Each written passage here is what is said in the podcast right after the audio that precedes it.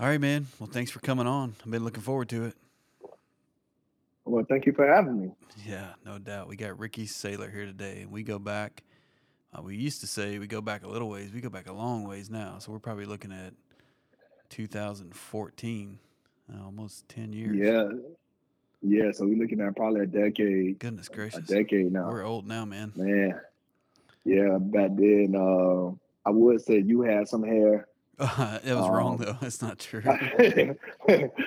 I, I, I had, I had some hair, but uh, it's, it's, it's quickly fading away. Starting to give up on you. Yes. So I, I was trying to remember, and I don't know all the details. Obviously, 10 years is starting to fade, but somehow we connected, and I think it was on Twitter. And uh, that Yeah. that led to a meeting at Panera Bread down by Raymond James Stadium. You remember that? Yes, I, I remember. I remember it uh, very vividly.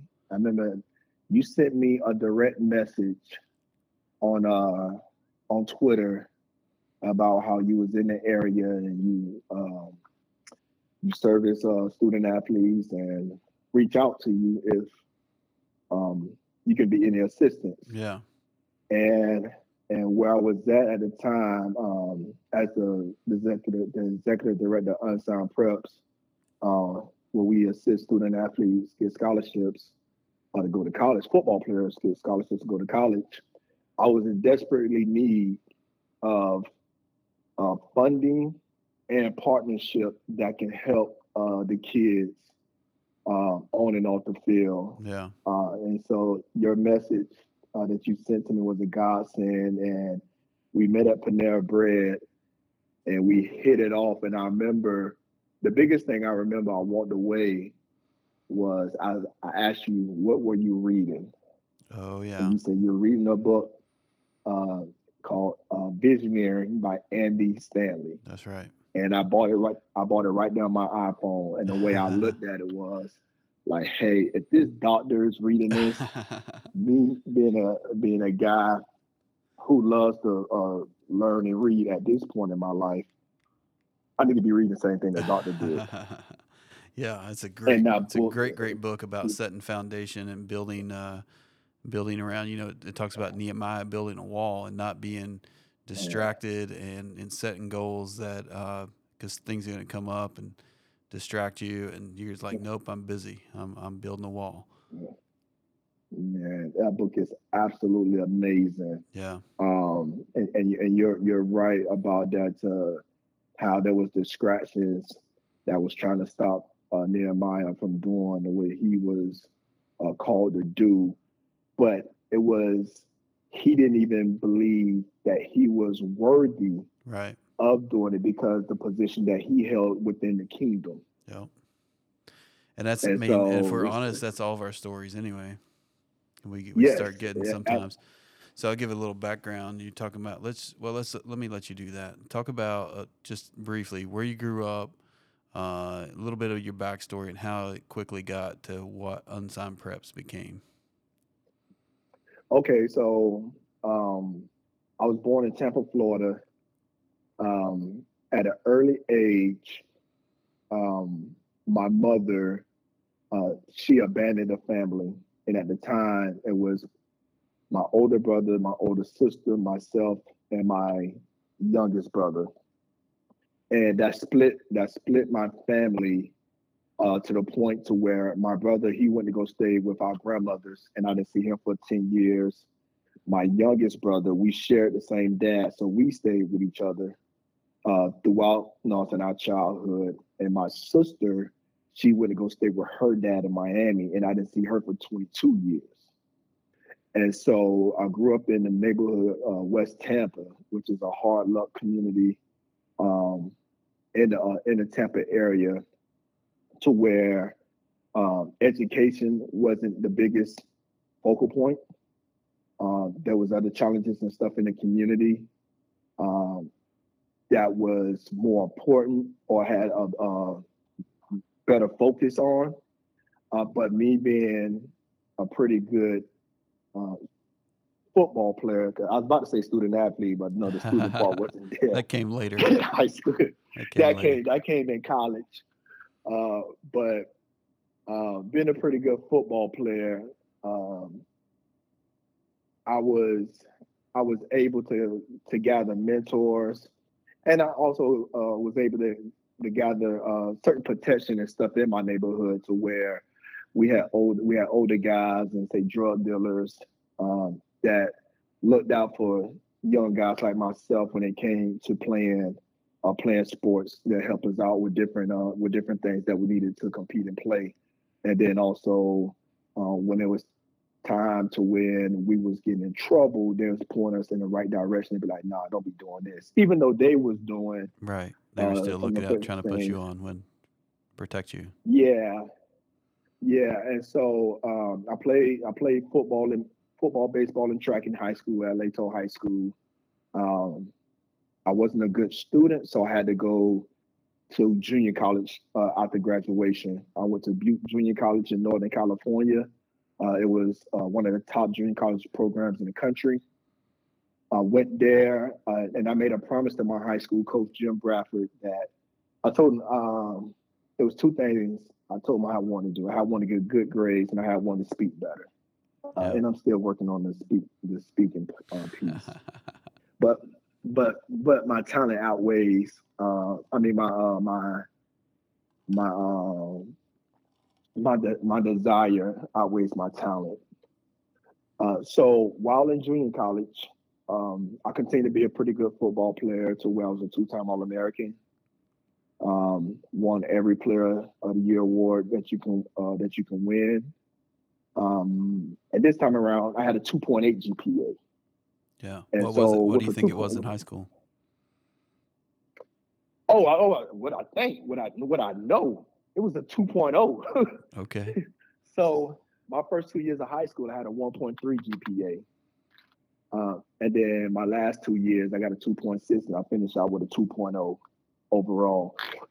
so excuse me. So I bet I barely graduated, and I and I only made a 740 on the SAT. So so I was not I was not a student. It wasn't because I was not a smart kid. I just had no interest Yeah.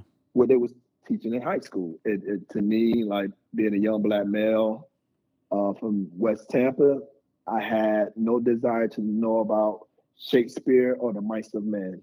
Right. Um, and even in PE, I got bad grades uh, because I felt that hey, I'm the best football player athlete on this campus. Why do I have to prove it here in PE? So, but it's a it's an immature thought, but it it helped build to who I am today. Uh, because when I got out to junior college, uh, I upheld what I had told my coach.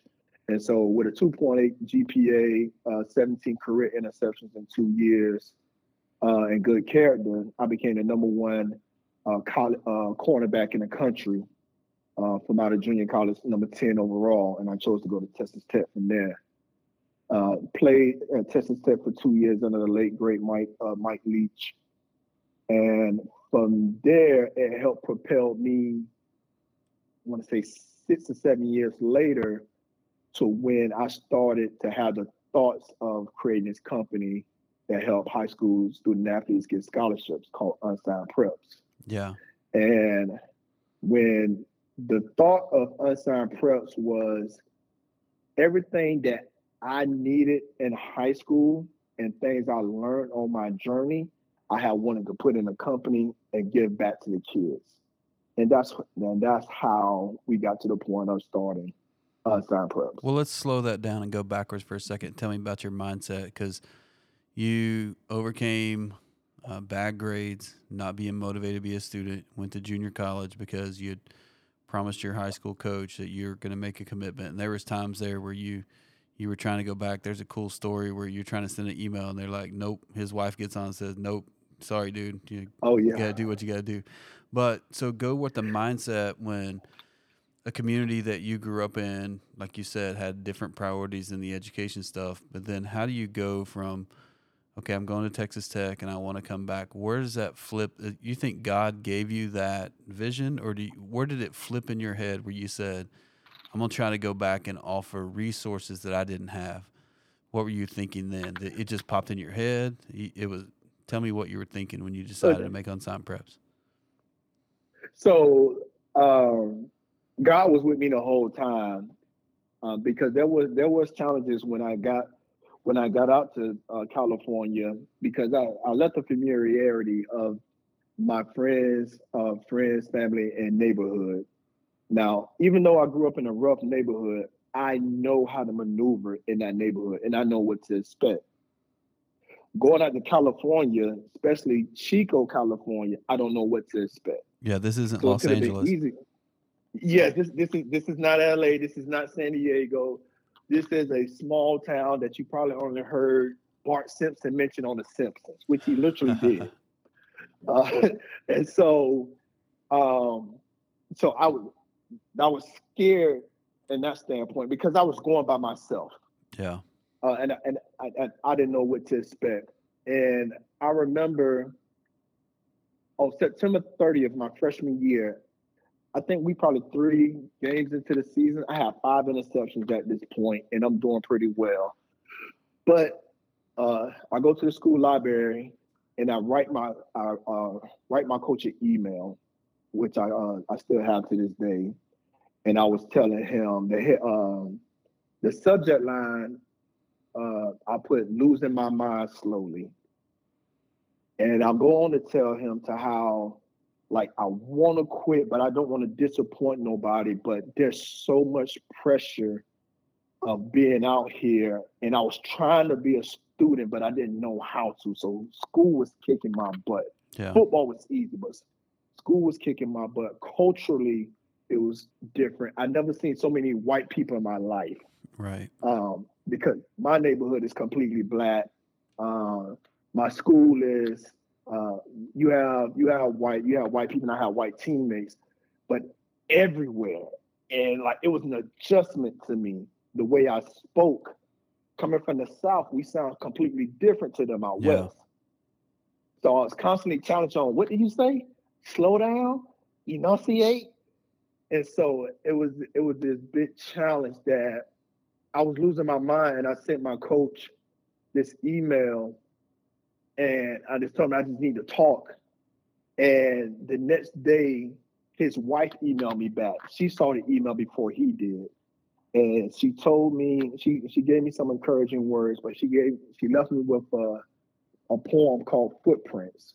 And it's about when you're walking and uh, and Jesus is on the side of you, you know I'm saying, walking with you. And that and that and that gave me comfort. Yeah. Now, did I want to quit again? Yes, because I was homesick. Right. But uh, I I knew I I knew I couldn't uh, because there there was challenges at home that that there, there was nothing for me coming back coming back to West Tampa. Right. And so that that gave me the perseverance uh, to when unsigned Preps got started to to not quit when things get tough, and then also when you start helping these kids go to college, you can talk to them about, hey, I know how it is. Right. And I and I came through I came through a program with a a, a guy uh, who was a Super Bowl champion for the '85 uh, Bears. A guy named Mr. Tyrone Keys. He's he's been my mentor since I was 17 years old. We actually met when I was skipping class. Um, you have this big, larger so, than life dude walking through the hallways, raping you up. You're like, what? Are, what are you doing here? Yeah, the big six six eight guy. He's like, hey man, I came over here to, to see you. I can help you go to college. And so I benefited from his mentorship and his mentorship and guidance that it or that his organization called All Sports Community Service gave to myself and others in the community. Um, and so that kind of gave me a, a baby start to what unsigned preps can be um, because he helped me uh, with community service. I understand what community service was because I thought community service was picking up trash, and I would never do it. And he told me I thought I thought I signed my scholarship go to Texas Tech. He said, "Well, you know, if you you can do a football camp." I said, "That's yeah. community service." He's like, yeah. "Yes." And so I gathered up a couple of people. I went to the local uh, Boys and Girls Club that I grew up going to uh, with the the late great Mike Jenneret and I did my I did my first football camp at the age of 20. Um, so everything was kind of pushing me, even though I don't know at the time. So this is God pushing me to eventually starting my own thing and doing it the way that I want to. Yeah. Uh, with unsigned preps. So I knew, like when when I started putting kids in college, I knew exactly what time of the year to call them. Yep. Because it. No, We, we even talked about this. I I, had a I had a college golf coach on. He said when they hit October of that first semester, it's starting to be Yep. overwhelming. Yep. And so look, when when did I email my coach? September 30th. There you go. His wife said his, his wife replied back October 1st. There you go. So I know I know when to reach out to the guys then. After the season, I know when to reach out to them in February. Why? Because the script conditioning coach, he's going crazy. Oh yeah. He's trying to kill them. And everything is going through your mind like this hurt, this quit. It's easier to quit. But I educate them and I educated parents on putting the fear of God in your child, letting them know, no, you can't come back home. You're gonna you're gonna have to finish. And so um with that mindset and uh, we started doing SAT prep. Why? Because I struggle with SAT yeah. uh, with SAT and ACT. We did community service. Why? Because I start to learn, uh, well, start to love community service and understanding how community service is not picking up trash. Community service can be done via sports. So, you know what I'm saying? We did that. Um, college bus tours, understanding to how college is just a word uh, to people. And like I always say, uh, as Americans, I don't care how black or white you are, how rich or poor you are, we all have the mindset of I gotta see it to believe it. Yep. And so we start taking the kids to, to colleges so they can see it. And very young too. it, You have these freshman kids. You know they're going maybe for the first time. You said there's the first time somebody saw snow. You go on a college trip, Yeah. like first time you get out of Tampa, and you find out that there's a whole nother world out there. Yeah, so we we first started off doing high, uh, the high school bus tour, which which takes ninth through eleventh graders um, and put them on college campuses throughout the southeast region. And then a couple years in it, uh, we had a cool idea of let's do a youth bus tour. So we'll take kids from eight to thirteen years old and take them to camps because if they can start to seeing it early and uh, maximizing the relationships that we have on the college campus because we have we have kids that came through unsigned preps on every campus and i knew majority every coach that was at uh, the, the state colleges. So we'll take our we'll take our young kids um, 8 to 13 years old and put them on college campuses and let them travel let them tour the facilities let them work out let them touch and see the players and coaches and put on the jerseys and everything so it, it was um the college bus tour was um was pretty cool and um and the, and the thing that I look at that I'm proud of that there was nobody in the southeast region doing a college bus tour. Yeah. Now now every summer there are at least between 75 and 100 buses going out I love it, man. and I know that I like I was did the that. I one stamped that that one first. That's right. Yeah, to spark the brain It's good, man. uh, to, to leave a legacy like that. But there's the other thing it did, not just give them uh, looking at stuff, but it really put some coaches on these kids that normally wouldn't have saw them. They get to go to their camp every year. You had kids coming out with offers, man. Like they go show Yeah, out at these camps, and they're like, "Well, I'll take that." And then it's almost like uh, you know, the college recruiting is different today than it was even then, but. It's almost like a snowball effect. You know, Mississippi State offer, then Mississippi's gonna be like, "Well, crap, we must need to offer." you get that first big offer and it starts like people start looking at you and like well what did i miss on this kid or if they even if they're real young that's what opens up like all these all these college coaches i mean they all know each other the, but uh, if they go to one of these big camps and they're volunteering and doing this and that then they're going to be okay i went in on that action too i went in and so it really really gives exposure to kids that that they wouldn't have been able to get for sure Yeah, and then uh, the other thing, the other thing that it did, um, because not every school recruits the Tampa Bay area. So what we did, we bridged the gap by going to those schools and Yeah. letting them know to hey, we will we'll bring the bus to you so you can see what the Tampa Bay area has to add, uh, has has to offer, and come recruit the area.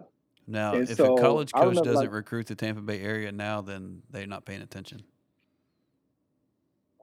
Well, um, at times it's because it, it was several things. Uh, with some schools, it's budget. Uh, when you when you when you maybe talk about FCS schools, uh, we don't have the we don't have the budget to go down there and live down there. Uh, another time is they don't have no relationships in the area Right. that help guide them not into the right direction. So there'll be there'll be schools that who didn't who didn't have a relationship uh, in Tampa. I will form that relationship, and so when they come in town, I would drive around with them and go to the different high schools because I knew all the high Yeah. school coaches that help you know, to help um, to bridge that. But yeah, there, there's absolutely no top no talent shortage here. It's just uh, budget, budget, and relationships Yeah. because because schools because schools and and I and I and I get this to where you can have say Western Kentucky, which is probably a 13 hour drive um, from Tampa to uh, Bowling Green, Kentucky. Western Kentucky could be interested in a, in a kid, and they can recruit that kid, you know, I'm saying, for four months, and feel real good about him. And then Central Florida offered him two weeks before signing day, They flip. and he flipped. And Yeah. so the school they wasted they wasted time time and talent on a kid that went to the local to the local university. Yeah. So so that's how the, the colleges and stuff look at it as well. And, and some people they don't understand the recruiting process. They they don't never see it from that lens. Right. Yeah, they're wondering why these coaches aren't on them, and uh, sometimes it's just like they the coaches have to win at the college level, and to win they have to be able to fill their rosters. They can't have they can't have 15, 20 flips, you know, that are going to go and, and ruin their roster, their freshman class coming in. If they're going into second year and they're not winning, like three years later, they're going to get replaced. Like there's going to be a new coaching staff. Yeah. there.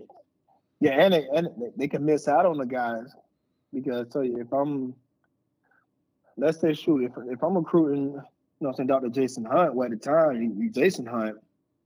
If I'm if I'm down here at, at South Florida and, uh, and I'm recruiting you, and we didn't build this rapport, and I feel good about where I'm at with you.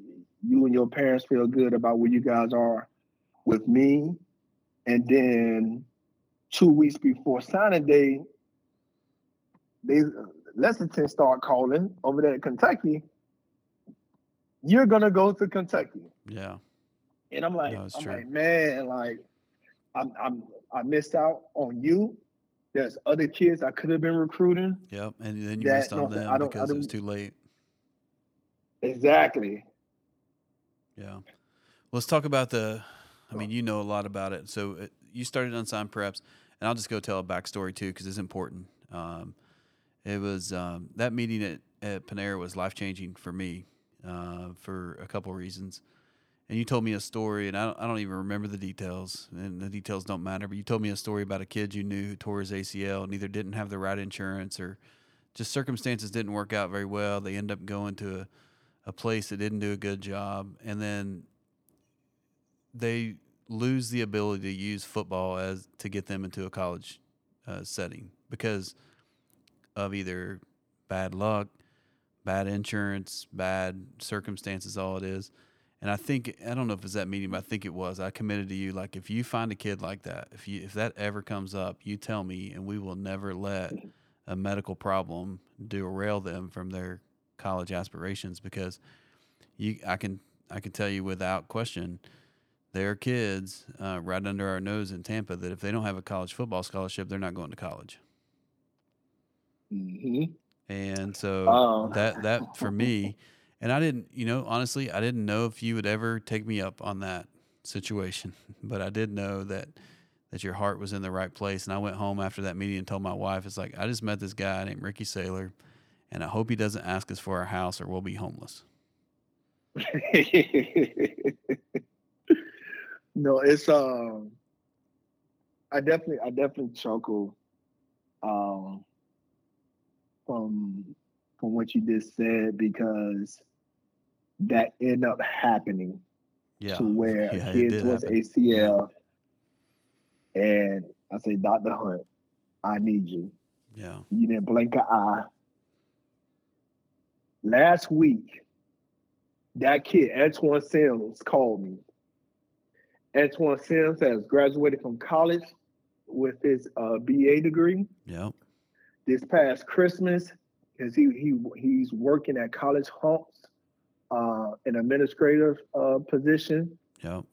He called me. He said, "Say, Coach, I want to do what we what we used to do with the chip in, because he said I have many of these cleanouts have some real good stuff, Yeah. and I want to be able to put something together to to bless our families for Christmas. This Christmas, Antoine did that.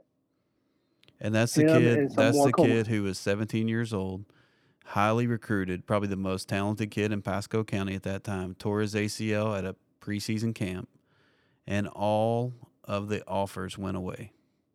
All of his Yep. offers went away, and so, and, and in Yep. circumstances that no one would want, but we had to wait to his 18th birthday to do his ACL surgery, so it put us behind a little bit.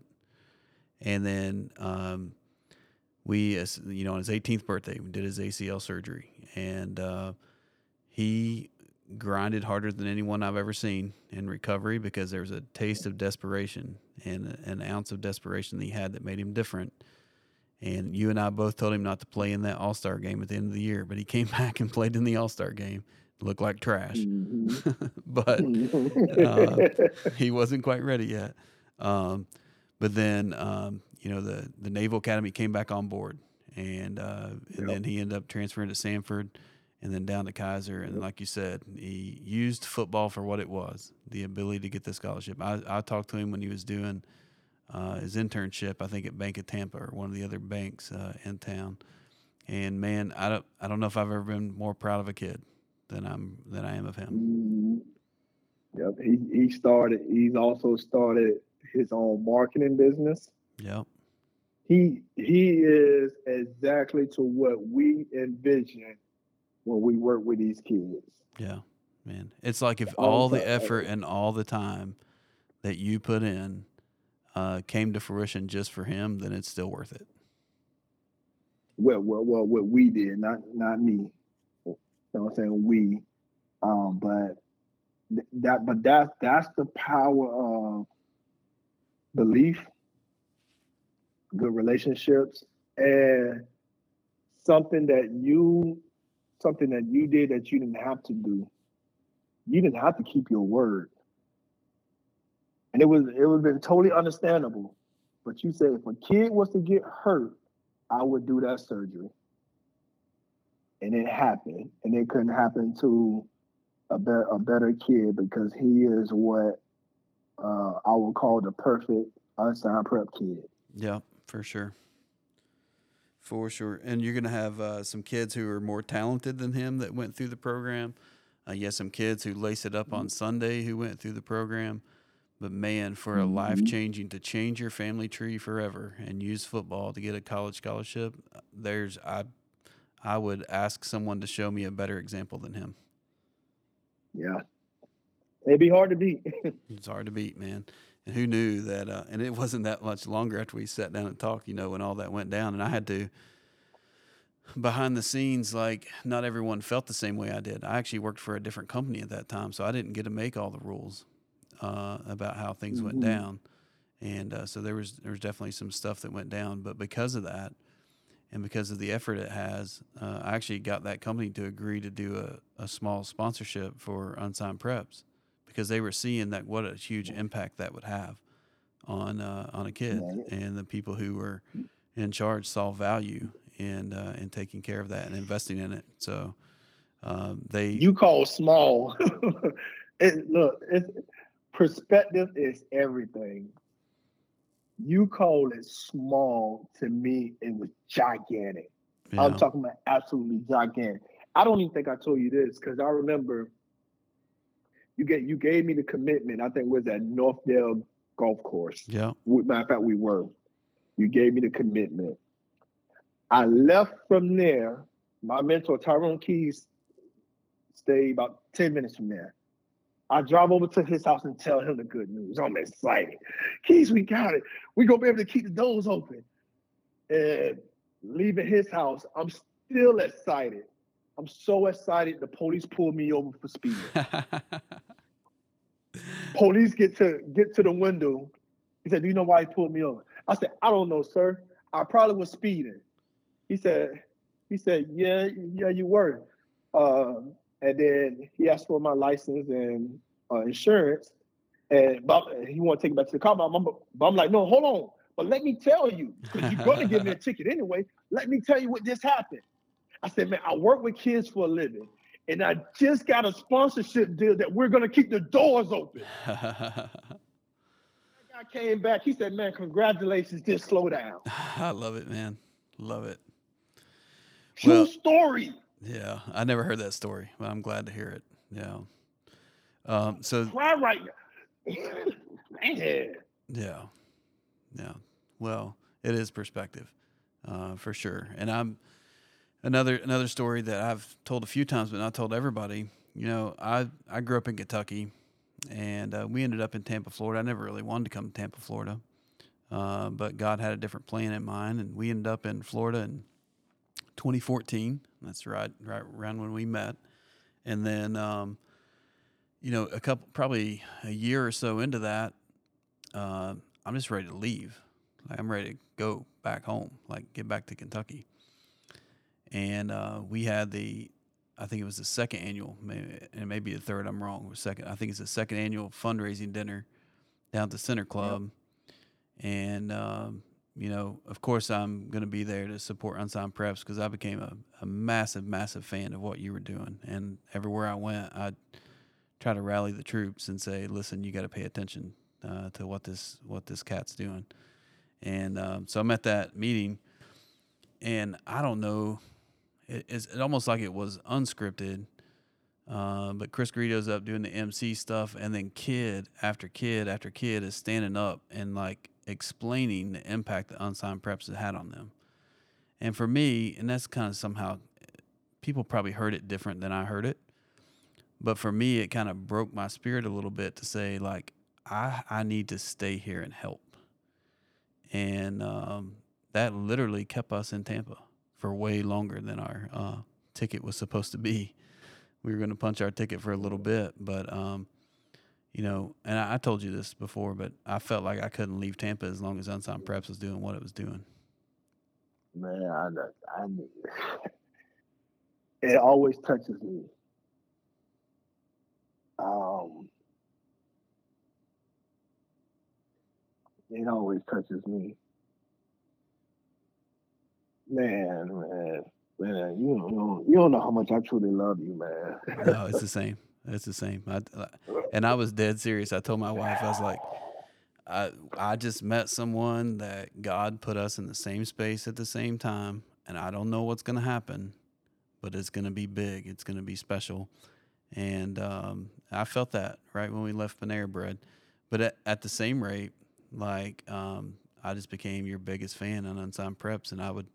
I just hung around everything that you're trying to get your hands into just so I could be a support because I saw the impact that was having on people and and I I say this too about the stuff that we do with OrthoLinks and what we did at the Performance Center. Like if it's good enough to to help one person, or if you're doing it and it's not good enough for you, that if you only help one person, then it's not worthwhile anyway. And man, there's just tons and tons of people. I well, I well, let's just say this: we went back, and this is probably 2014 too. Uh, we went back to West Tampa and, and did like a little Christmas thing where you know we got a few bicycles and a and an ice hockey table or, chip or in. a little chip in, and then you know you start to piggyback on that, and then this this last Christmas, tell people what you did at Christmas time. With that, shoot, and, I yeah, do? I mean Raymond James Stadium ain't Oh, big enough. you- Raymond James Stadium ain't big enough for to chip in now. Well, you know, so yeah, so uh Christmas time now with um WWE superstar uh Titus O'Neil, who real name is Thaddeus Bullard, is uh one of my great friends, and I also represent him as his brand manager. Uh, he has a program for Christmas time called the Joy Giving, and um, every every year um, we host uh, four schools in the East Tampa community. Um, it's, it's, it's just like West Tampa. It's a download community, uh, but he has a commitment uh, to that area and, and, and to those kids uh, to bring them things that they may not otherwise get. Uh, and before we kick off the Joy Giving, where we give out between eight to ten thousand toys, uh, we kick it off with a, a, parade. It's the same parade that, uh, what same style parade that we uh, have here in Tampa, which is famous, uh, the Gasparilla Parade. So we get we get the big floats, we get bands, we get community, uh, community partners, motorcycle groups, uh, the sheriff, the mayor, the dignitaries, like everybody to participate uh, to participate in the uh, parade, and then we'll kick off the festivities where we give out the toys and we will uh, we feed uh, everybody that's out there have bounce houses, give out bicycles, uh, and also give away uh, brand new cars. Um, this We, year, again, we went away from giving away a couple bicycles for the community center. Yeah, you, you giving out cars. yeah. So I think this year we gave yeah this year we gave out uh, three uh three brand new cars uh goodness, with yeah. with partner with the partnership with um uh several car dealerships in the area Yeah. and Metropolitan Ministries. Um, so we uh bless the families. They are totally surprised by it. Um, we've done that for families. We've done that for staff at Yeah, uh, at the at school. uh, at the school. And that's Sligh. Um, it's so Sligh it's Middle School. It used to be called Sligh Middle School. What's it called now? so now it's called the Thaddeus Bullard Academy at Sligh Middle man. Oh my goodness! And it, it So it's, it's phenomenal. Like it's like it's a mix of Harry Potter and the WWE, and like it, the, yeah. you know it, it is unbelievable what's happened at that school. And um, well, it's not Now unbelievable. That's it's more things. It's more things that happened uh, since the last time you was down. oh no, let's hear it. Um, then uh, so the the academy has a wing that's sponsored by. Um, let me make sure I get my partners right. Florida Blue Okay, and and uh, Tampa General. okay, to to where it's a whole medical wing there because it's a uh, part of the magnet school is medical. So it's, it's over a two million dollar investment uh, made in that wing, um, and then there's also a studio that's there. There's mental health. There's a mental health space. my goodness. Um, uh, we have a food pantry on campus. Uh, we have a test kitchen. Um, so dad is a owner of three restaurants in the area, and they use the test kitchen uh, to test the food before it goes to the yeah, test those products right? The restaurants, Yeah, yeah. But the- if the kids that throw them in the garbage, they're probably ain't no good. well, and a, and a, and the thing is, like, kids are not allowed. Um, this because this place is called the Prosperity Center. It's on campus. Yeah, At, at the test kitchen, there's also a, a culinary program for the community, where they teach them uh, the skills it takes to be a culinary chef and help them with job placement. So every inch of every inch of the school is designed for the kids and the community as a whole.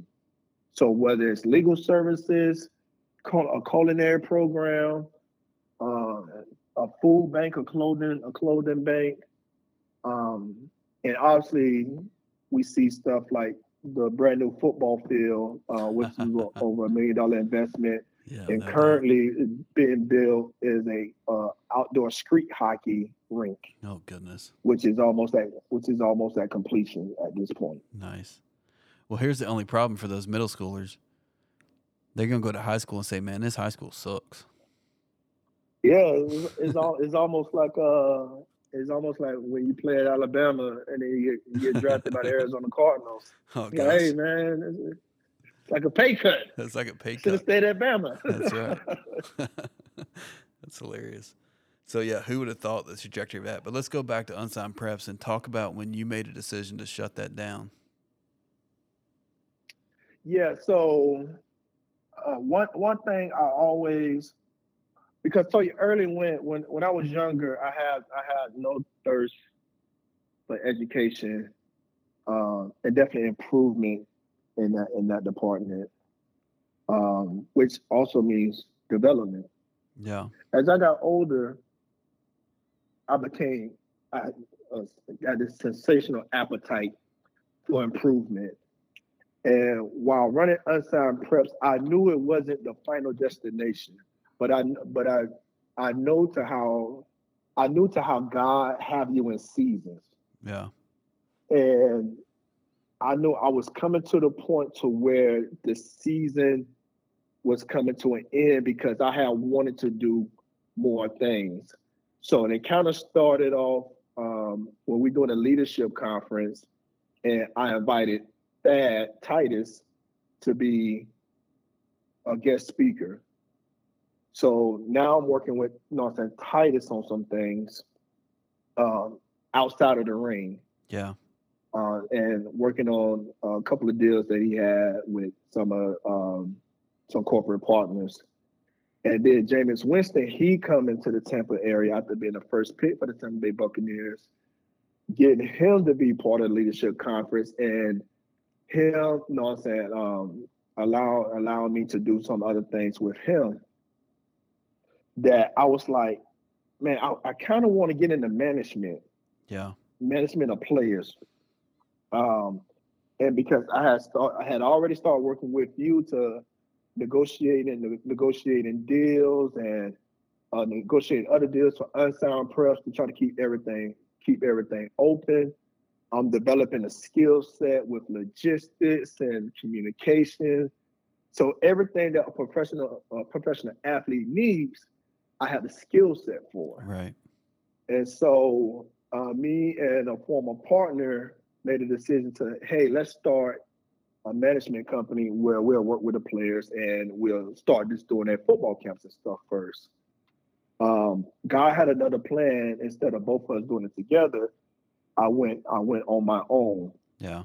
uh, and I and I connected um, with a, a guy and who I work with uh, to this day named Reggie Johnson, who's been a godsend to me. He was a he was an agent and he was interested in some of my players um, at uh, at the time, and we stayed in contact over the years. And I was telling him to like, hey, I'm gonna go start my own. I'm gonna go start my own thing. Do I have your support for any assistance? He's like, yes, you definitely got me. So it gave me the confidence. I spoke to you. I spoke to several other people to build a chain, a chain of people around me Yeah. to where I can offer these services. And so the time came uh, that I went I went out on my own, and I remember I was driving to the Senior Bowl. I think this was 2020. I was I was driving I was driving to the Senior Bowl, and I was like, man, I'm really doing this by myself. Um, that's when it kind of hit me. Um, and then I spoke to a good friend of mine that was in compliance uh, at Alabama, and I asked her. I told her to, hey, this is what I'm doing. I want to make sure that I don't affect the kids' eligibility by having unsigned preps and starting my management company. Yeah. She said, in our eyes, we will see you as an agent, and you will hurt the kids' eligibility. Right. That second, I came off all paperwork, turned over the rings, um, and formally left unsigned preps. You Yeah. know, I still financially supported it, but they was going in a direction that I never wanted to do. They had wanted to strictly do seven on seven football. Yeah. Uh, and, and I always told myself, if we only work with kids for athletic purposes, I would get out of it. Wow. Well, I tell the story a little bit different. so- I tell the story nowadays, just so you know, you felt sorry for me, so you ended it so I could move back to Kentucky. So that's that's how people know. You know, you seen those pictures like I'm going to tell this person, this person's. I'm going to tell my grandkids this is Tom Brady. Well, I'm telling everybody. yeah. I'm telling everybody a different, a whole different story. Like, look, Ricky saw some, had some mercy on me. He knew I want to go home, so he ended that stuff so I could move home.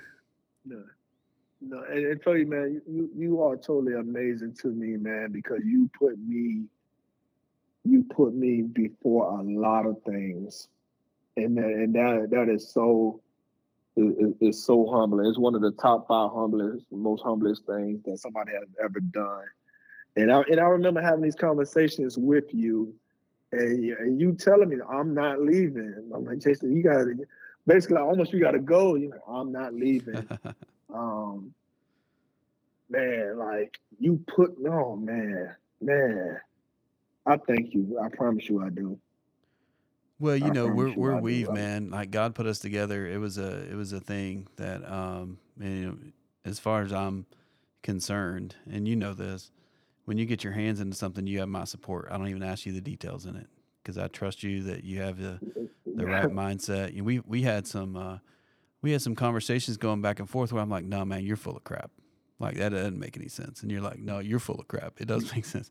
But that's that's what a family does. That's you, know, you sit down at the family table and you can hash it out and have an argument. And it, it's not a personal thing.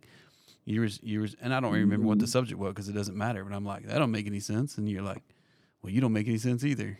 but I mean, that's what family can do. You can sit down and do it. But I've been, um, Yeah, but I I, think but I totally trust you too. yeah, it's the same, man. Um, and so when you start making this transition now uh, to management of these players, um, what's your mindset? And because you, you kind of laid out for everybody what your mindset was with unsigned preps, uh, what are you looking to do uh, for the players that you represent?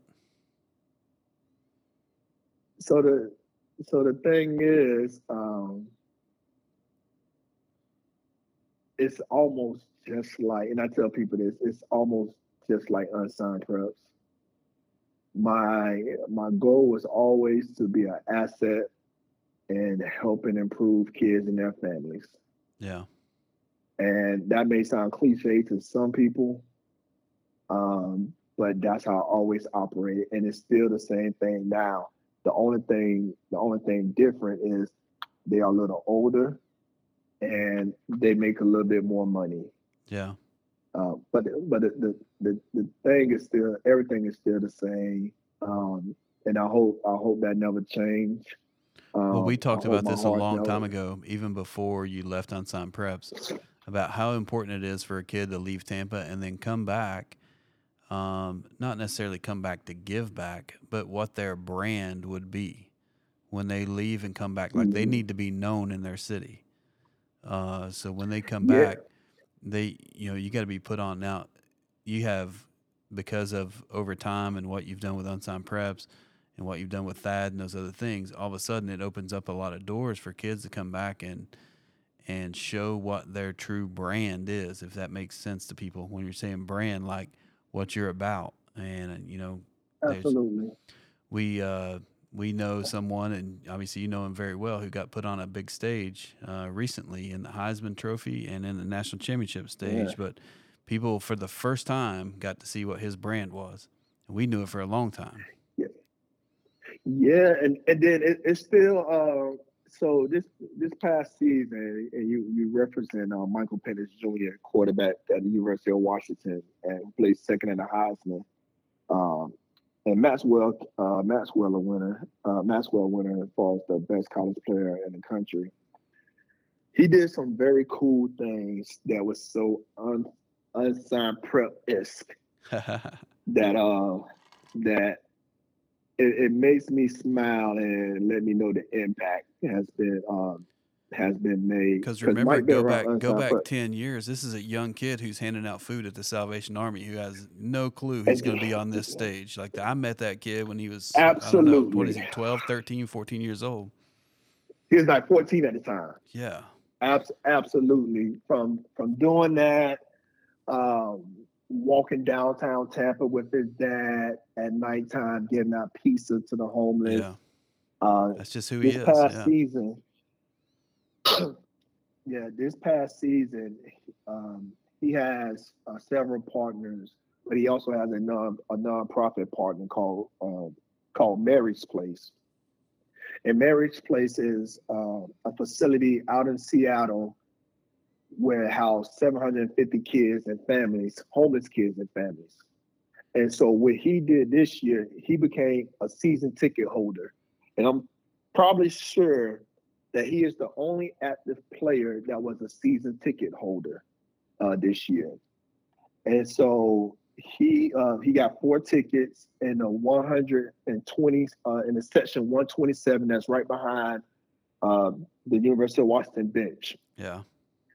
And he uh with with with this four tickets, every home game, uh, three kids and a staff member uh, comes to the game. Uh, in the last game, all four seats was only for the staff. Um, and so he supplied them tickets.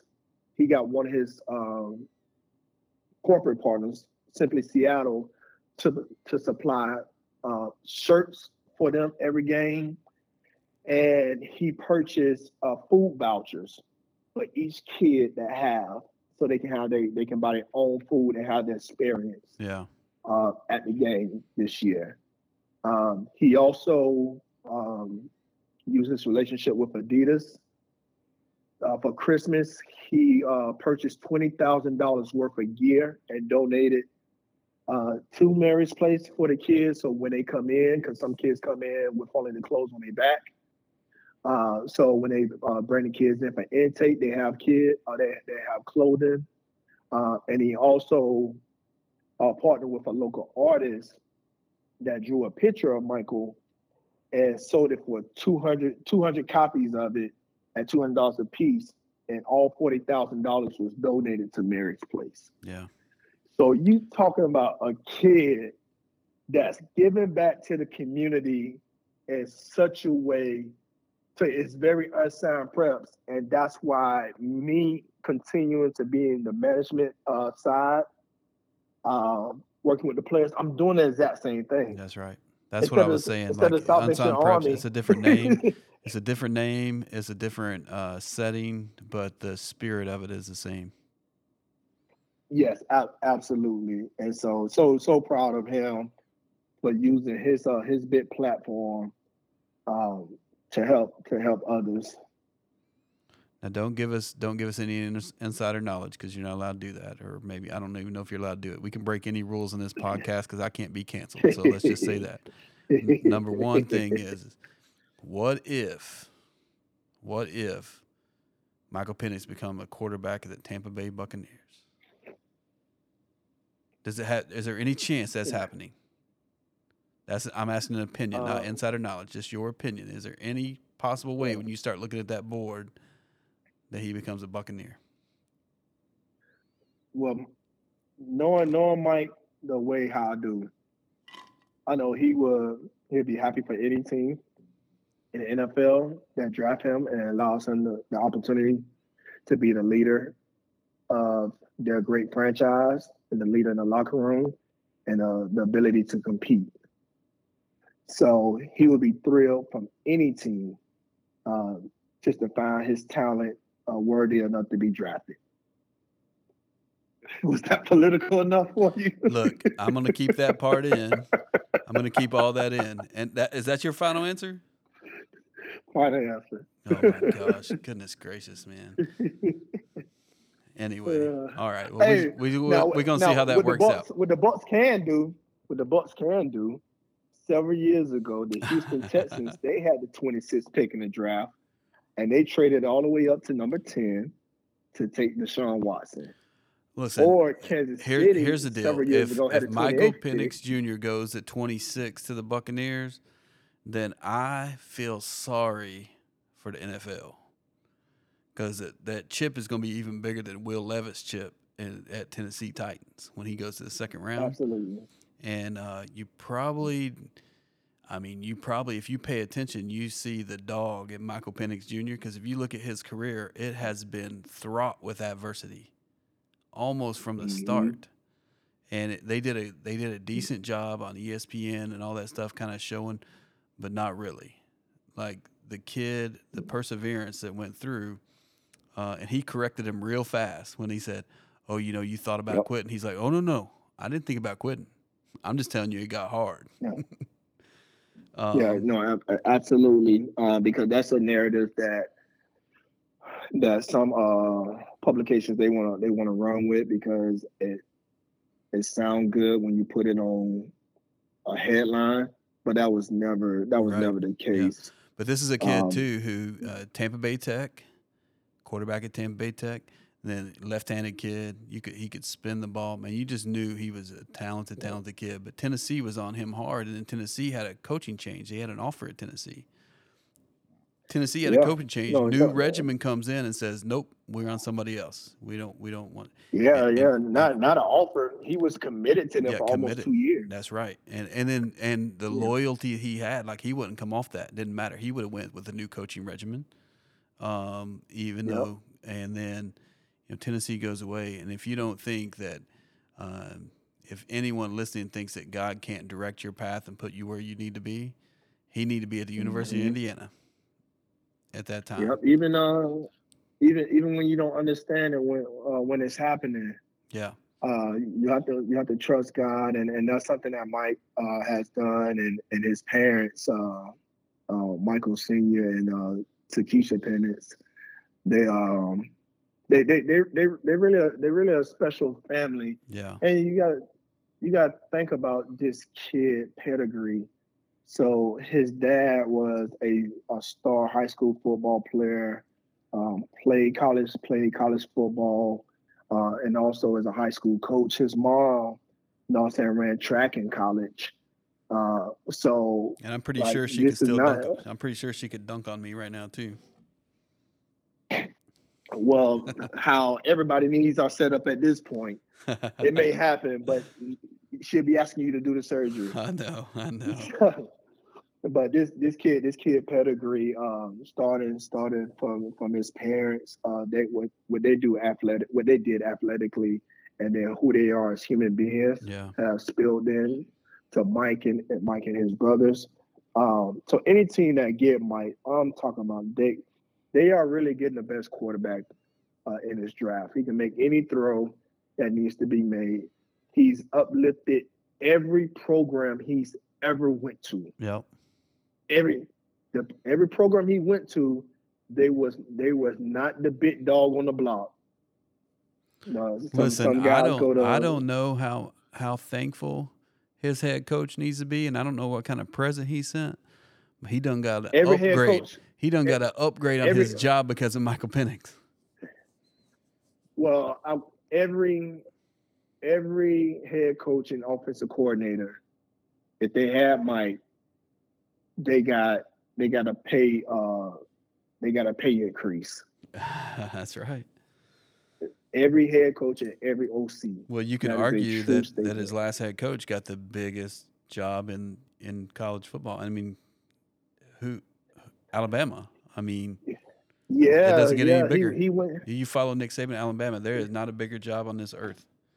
Everybody said for years and No. years that Dabo's coming to Alabama. Dabo's coming to Alabama. Uh, if there's no Michael Penix No. Jr. in Washington, Dabo might be at Alabama. Who knows? Yeah, you you never you never know. And uh, Mike has a great relationship with his former coach, Coach DeBoer. Um, and um, coach is really going to see there's a difference. there's a different No level of football. No doubt. You're getting into that Uh, dirty SEC, man. And then add te- add Oklahoma and Texas. And, you know, goodness gracious. yeah. Oh man. So it's it's it's it's a little different being out in Seattle or Fresno coaching football to when you come to Alabama Oh, in the class of goodness. And you 1963 follow 63 you follow the greatest, you know, if you go by record, the greatest coach ever to coach college football. And then Absolutely. they are not going to be a patient group of people. I can tell you that.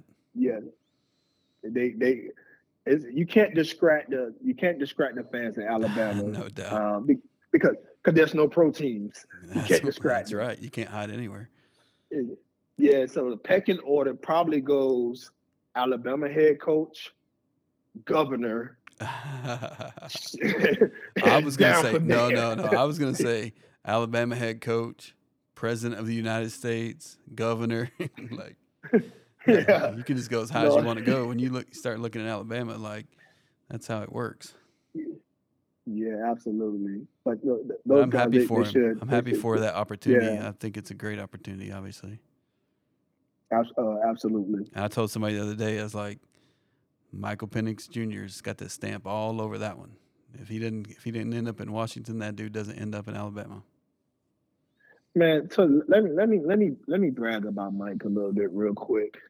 Uh, when Mike was at Indiana, uh, Mike, there's no player, uh, and just no offense to any of those guys there, but when he when he was at Indiana, there was nobody on the offensive side of the ball that was drafted. He had a uh, he had a wide receiver, um, Ty Fryfogle, who had a real good season with Mike. Uh, he was the wide receiver of the year. Um, and the conference that year had four first rounders and one second rounder.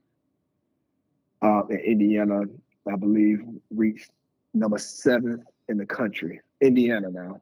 And he beat Penn State, he beat Michigan, and when he he lost to Ohio State, but he threw for 491 yards and five touchdowns in that loss. Before he got the Washington, they was four and eight. They just fired the coach. The program was in turmoil. Uh, the 28 games that he played at Washington, they was 25 and three, and I want to say they won 23 games in a row. He beat Oregon three times. He, he won every rivalry game. Beat USC, uh, beat Texas twice, including in the Sugar Bowl, and they played for the national championship. This guy uplifts programs and organizations. no doubt. Yeah. You say generational talent, like, uh, and he has talent. Like, God bless that left arm of his. But still, um, I can't think of it. And of course, maybe I'm biased. Maybe you're biased because we know him. We know him when he's 14. I know him when he's 14 years old. You knew him before then.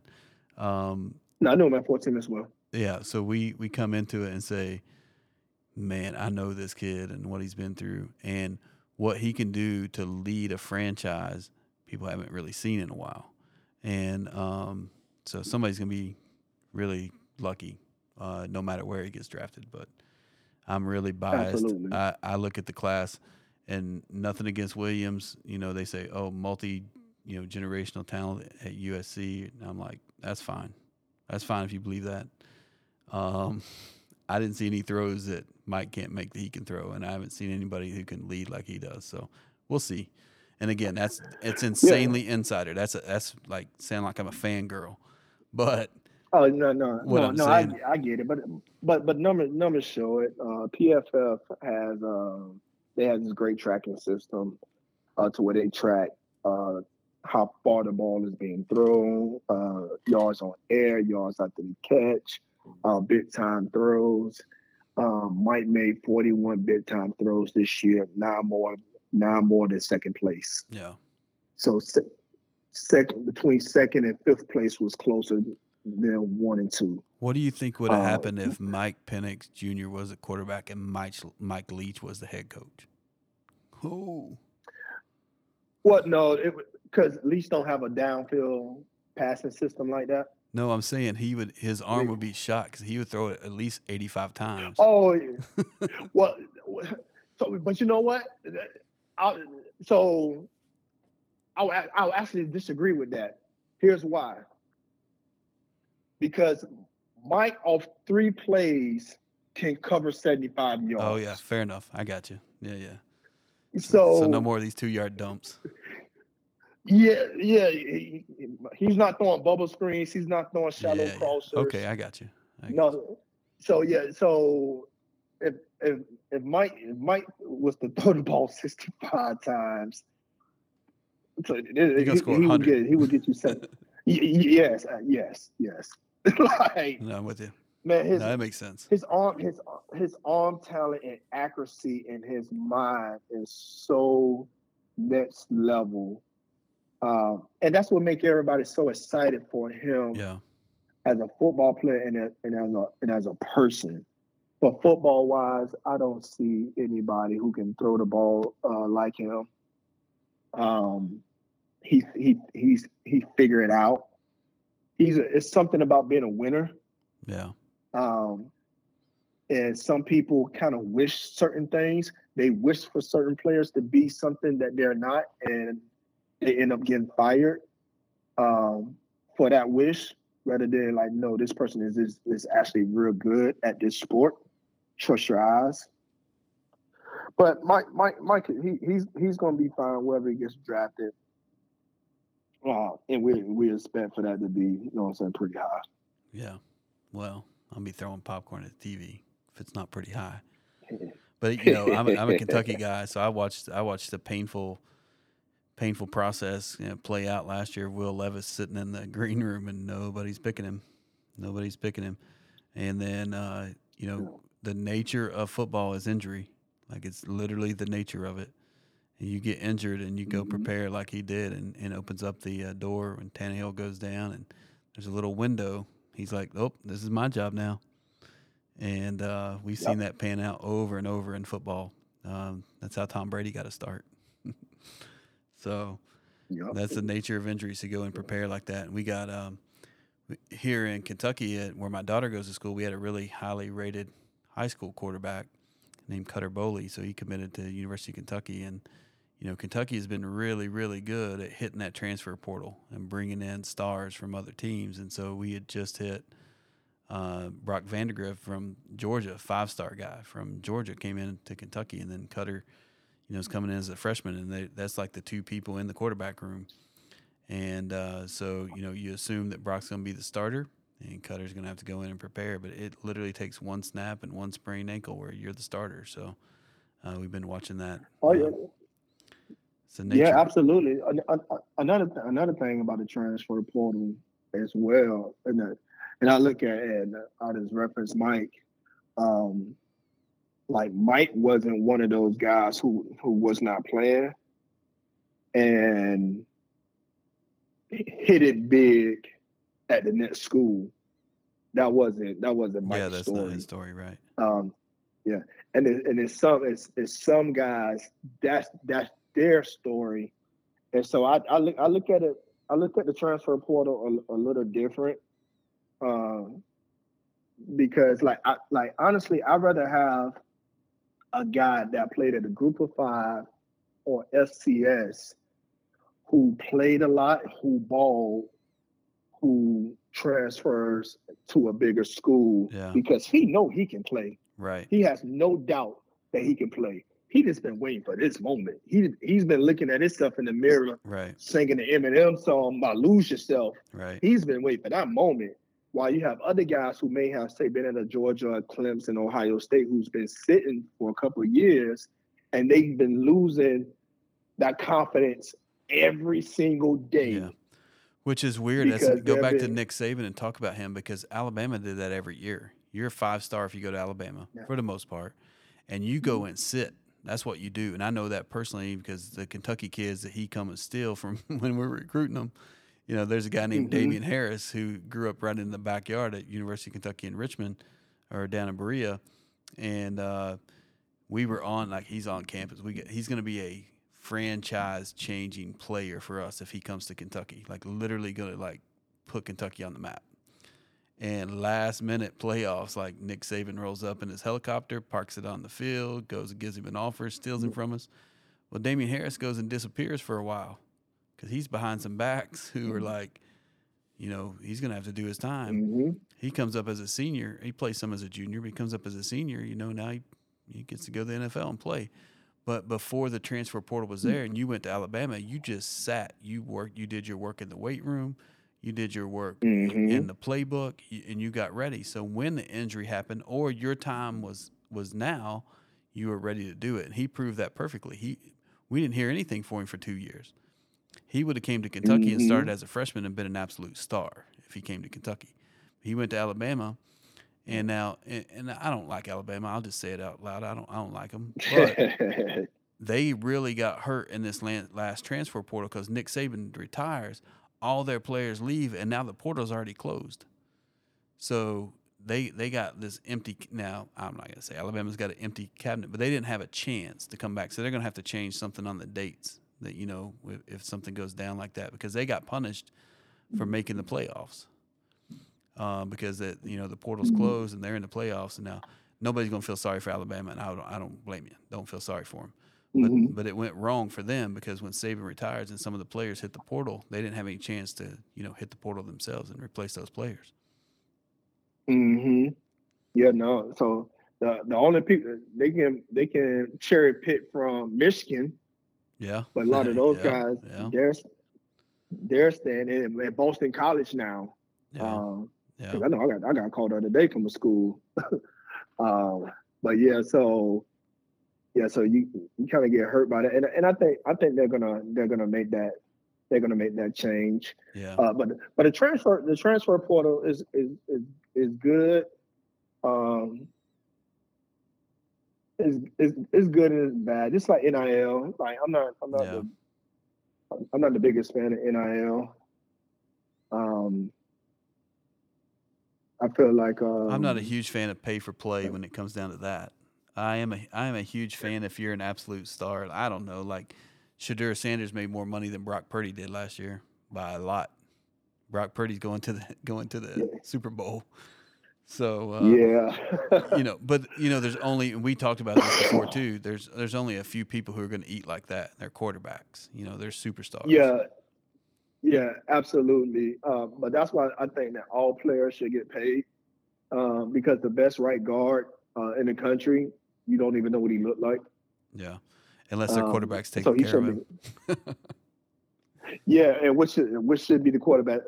Which should be the quarterback job? Yeah. Because I don't even like when when co- college coaches try to have that message like, "Hey, Yeah. it around." Like, no, No, that's not that's not that That's not how life That's not works. That's not how life works. Yeah, yeah. Like the, the coach, he don't even do that. Right. Like, it's it's people it's people it's people in the building making twenty seven thousand dollars. You're Right. not supplementing. Yeah, yeah. There's fr- there's free interns there. There's unpaid interns. Yeah. Yeah, Yeah. so no, to put that on the kid, uh, no. But uh, the players definitely need to be paid because it's so much money, um, so much money being made uh, within college, and for years they will hide the money by these. Like you see, Kentucky, how much y'all spend on facilities? Hey, listen, our Like, facilities are are amazing now. between football and basketball, are y'all closer to spending a billion or are you closer close to spending no one million? No, I know. I mean, it's it's definitely not 500 million. I don't think, but it could be. Oh, yes, you are. Between football and basketball facilities, are you closer to a billion than one million. I don't know, man. So you, Don't be don't be hating on Kentucky. You know we don't win anything. We ain't won anything in who knows how long since you know 2012. We ain't won anything, so you got to leave us alone. y'all love y'all sports and spend the money. Oh, that's true, man. And me, like, hey, I don't need this, like at Clemson, I don't need the the slide inside because outside it's illegal to run down it. So, but inside it's legal. Like, so I don't need that being built for like five million dollars. Give it to the players. I'm with you, man. I'm with you. And you you see it from the perspective of where you are too, and you get to see the players and who- and who it would help because you told me we won't mention any things, but you know you told me about an NIL deal that somebody send you a pack of water ever so often. Come on, yeah, yeah. I'm gonna give you a case yeah, of like, water, man. Yeah. For like four posts. Like, come on, man. But uh, but but I but I think um, it, it, should it should include other it should include other things because like now I look at I look at myself and I'm not asking for Texas Tech or nothing to pay for it, but I got arthritis in both my hips and my shoulder, Yeah, and this is from you know these collisions I was having on the field. I wish there was a a, a way and if God because God gave me the idea, but when He gives me the authority to exercise it, I really want to uh, do something to where a college coach to any player that graduates, he would uh, he would fund the first year of a life insurance policy for his graduating players. That should be Uh, cheap, and it'd be a, Yeah, I mean that's nothing super compared. cheap. Uh, yeah, Super. You can you can get a, a million a million dollar policy for a healthy 22 year old, 22, 23 year old. Uh, will cost these guys between like 50 and 60 dollars a month. So for a whole year, that's 60 times 12 is what 720 dollars per player. And then after that, the player he picks up, he picks up the payment. So this is a coach's gift to his players because so many there are many guys that pass away within 20, 20 years of leaving college. yeah, So as a coach, say if, if I was a coach who had the means, let's if just call. I can yeah, give my players the gift, yeah. That Chris Garrido and make it happen. He knows how to do all that stuff. Let's go. what NCAA got some rules. They, Yeah, it, it's still it's I'm still some you. rules in place that college college coaches can't do. Okay, so But make it I think somebody. I think I, Make it the the make it the quarterback who making all the NIL money. Hey, can we get twenty thousand dollars? Oh yeah, no problem. Yeah, tell you, tell you, it only it only take that because you gotta figure a graduating class. You come in with twenty five. Let's say at the very best, you finish with eighteen. On average, you probably finish with fifteen. Um, and some things make it a little bit more difficult with the guys transferring and stuff so Yeah, much.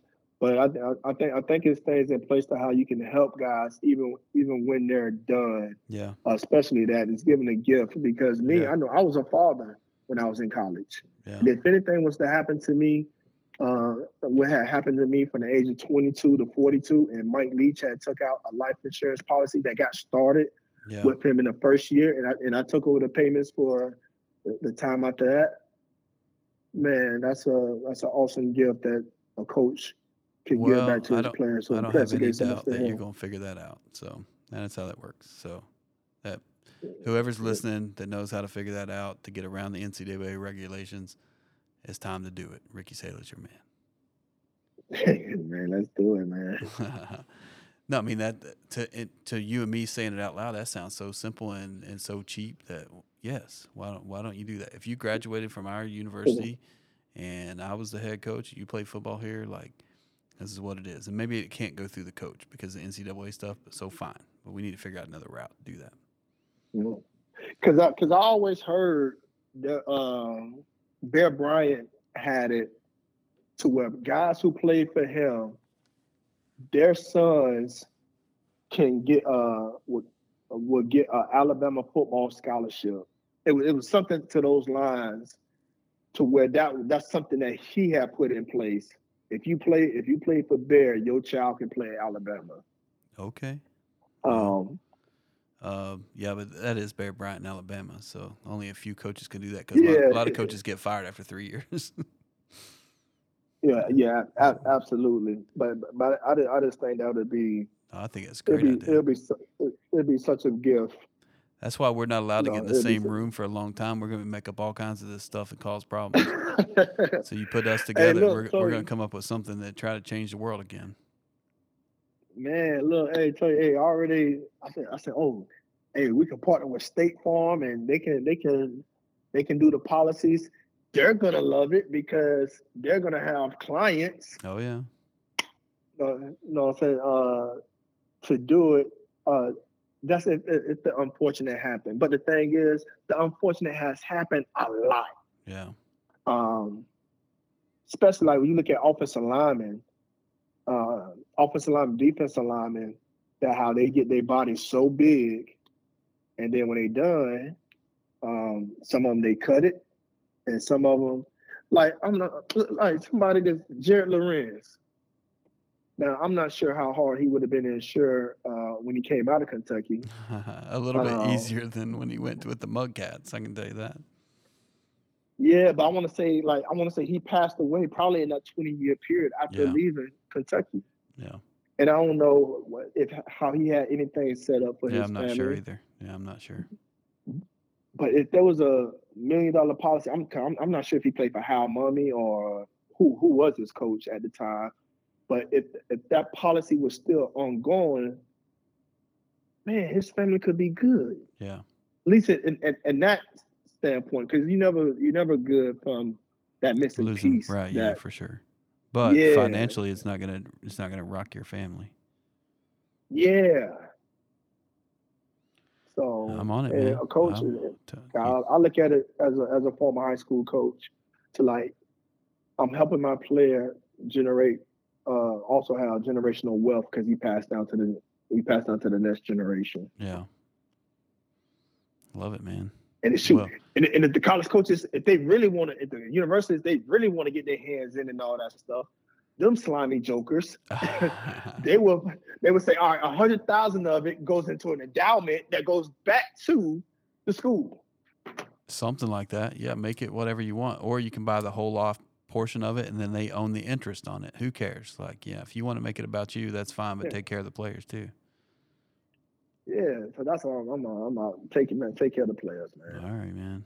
Well, that's Ricky Sailor right there. Take care of the players. That's what that's what's going to be. Uh, that's what's going to be on the um, podcast liner down at the bottom. Take care of the players. I love it. Well, you're a terrible golfer, but I did enjoy some time playing golf with you when you thought That like, is true. you- you thought that you were getting good there a little bit just because you could beat Thad or you had a good day and you hit two fairways or something like that. But by the end of the round, here's what I could count on. You'll almost be out of golf balls and you'll almost be out of confidence. hey, no, look. I have a, I have a, like two YouTube uh, golf coaches oh and mentors goodness. that they don't they don't know they my YouTube golf coaches and mentors Yeah. Yeah. that they they really help me with the strategy of the game. Um, my game. just to know how golf clarify, just to clarify, it's not you who putts from 100 yards out in the middle of the fairway, right? no, and he he's still up to those tactics. He's still up to those tactics. Yeah, he'll do anything to beat you. But man, but man, golf golf is such a great game. It's the hardest game I've ever played in my life. It's Yeah. a very addictive game. Um, but I have, I, you you know, like you have to break it down in shots. No, I said not overall because the overall picture, it's gonna my score is gonna be around like one ten. Okay. But what I can look But at, there's like a look at, so there's like a three yesterday. stretch hole. There's like a stretch of three holes where you're like, man, I really know what I'm doing, Exactly. and you can't exactly. you can't figure out how to unlock it for the other 15 holes. And see, and so that's the challenge. that's golf, man. That's what it messes with you. Yeah, that's the Yeah. golf. Like you, you're like, I got the talent, I just don't know how to execute it. Does So y- yesterday, I go play first hole, I get a par. Second hole, I know I struggle. You know what I'm saying? Hitting the club 137 because I, I don't know what is wrong. This thing I have with my seven iron when I got to bring it above my hip, and I shake it, and it go it, it goes out. I take my drop. I use my seven just to do a pitch. yeah. You know what I'm saying? Nice pitch, two putt. You know what I'm saying? I walk I walk out of there with a double, but the the strategy I should have did was no, just keep it in play. Because you know you're not gonna hit the green. Just keep it in play, use your seven to get up, and you just walk away with a bogey. And so tell you this the strategy of golf helps you in so many different things um, that pertains to real life, just like just Yeah. like football. No, so Yeah, That's that's adversity what really- adversity comes very early in golf, and it starts with when you put the tee in the ground. Uh, so yeah, it's it definitely mirrors life in many ways because it's a roller coaster sometimes, and some days you have really good days, and sometimes you have really bad days. And so I, I would say you're probably right. Golf mirrors life, and probably more than uh, Yeah, any other sport. Man. And the bad thing is, I because we get that little moment of greatness where you made that par, and then we watch these cats on TV. All it's the only sport ever that we think, oh, I can do what they do because I did that. I did that same thing they Exactly. just did. Now nobody, if you haven't dunked a basketball, you don't look at LeBron and be like, oh, I think I could do that. No, you can't. You can't dunk. You never- exactly. You threw a touchdown. No, you can't. You gonna throw a dead duck ten yards. You can't do that. You can't do what the touchdown is. even So golf is weird because it's like selection. Yeah. Golf is weird Like, because you get that little moment where everything went right for four shots and you got a birdie on a par five and then you're like, oh, I'm back. Yep. Man, I, I I look at I look at these guys. They are 154 yards out, and they're using a pitching wedge. Yep. Like what? like so, but like no, but it, it's such it's such a it's such an awesome game. Um, that I think the perception of it, uh, especially um, in my community, the black community, is boring and slow. Uh, when it's not. Now it was slow yesterday on the course, but it's it's a it's a great game, and so what what I'm truly preparing for when I get real good, like I'm gonna talk trash how I talk trash playing cards. I'm I'm gonna be so I'm not I'm, my golf etiquette is gonna be so bad. I just can't wait Um, until you get really good and then I can come and Oh, break I'm, your I'm gonna talk so much.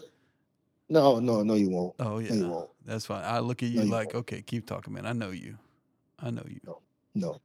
Mm-mm. See, I'm I'm I'm learning different things to how not to always use the driver because because golf can get long and my mind will start to wander. Yeah. And so by the 12th hole, I'm physically getting tired and my mind wandering. Yeah. I didn't find out little tips of what I can do with that. So or yeah, or I, I, sometimes I'm not gonna lie, I'm gonna be difficult. I'm, sometimes I'm gonna be a hard out. sometimes it's a it's a perception thing though, and it's like a little jealousy goes in because you know we we show up to the first tee, you pull your little driver out, I pull my little driver out, I might stripe it down right down the fairway, and you're like, oh, I need to do that. Nah, that literally never crossed my mind. that literally never no, I know I'm kidding with you, man. So uh, we'll we'll leave people with this. Everybody says that you know Florida boys are tough. You know everything that comes. You know you recruit Florida because those boys are different, and same thing for Georgia and Texas. Here's why I know Florida boys are not tough. Because we were going to a golf course and there was just a little bit of rain, a little tiny storm trying to flow Oh. over, and maybe a little bit of lightning, maybe a little bit of thunder. Uh, In Florida now. in Florida, like during during rain season. But I Now there was somebody in the golf cart who was like now. who was trying to keep saying, "Oh, we got to get out of here. We got to get out of here. We got to get." And I was like, "Look, man, we're gonna sit under this tree, which is not what you're supposed to do when it's lightning, and we're gonna wait for this because I didn't get to golf that much at that time. I'm working, you know, trying to keep my company alive. I'm like, if we're going out to play golf, we're playing golf, so we're gonna play in this rain no matter what happens." And you were like a nervous cat, man. Like, ooh, every time it hits lightning, you're like, we got to go. We got to go. So that's how I know them Florida boys aren't that tough. So look, so you gotta remember your audience. So you just told your audience that a guy from Florida was absolutely scared when it started raining, thundering, and lightning sitting under a tree. you gotta remember your audience probably see Florida as we get hurricanes every single day. So they're gonna side with me more than you. All I knew was, Yo. all I knew is we was gonna get like three, and we did get three more holes in, but we finally had to pull the plug, man. Man, hey, I don't play at lightning. Yeah, too many, too many lightning strikes here. See, the lightning here hit people. Oh, It well, just don't flash. no, I'm with you. Yeah, I, I didn't personally know it. Thankfully, I didn't personally know it. Man, I can't thank you enough for coming on here, spending some time. We'll do it again for sure, but. You know I love you, and this is a this is a thing that whatever you got your hands into, uh, I'm going to be supportive, and I know that you're going to do big, big things. Is what you're doing now. So, just want to let people know who's listening that uh, uh, my brother from another mother in Tampa, Florida, because we met on Twitter, it really changed some Mhm. people's lives for the better. Because you made me better, and hopefully I made you a little better. Yeah, man. I, uh, I absolutely appreciate you, adore you. Um, I can't thank you, and then shoot, your wife Stacy. Just um, just giving just giving you the okay to trust you uh, to put me first. Um, so I'm, I'm more I'm more than thankful for you, uh, and I wish you all the success in the, uh, all the success in the world, and can't wait till I see you again, brother. All right, man. It'll be soon. Take care. I see you, Jason. All right, bud.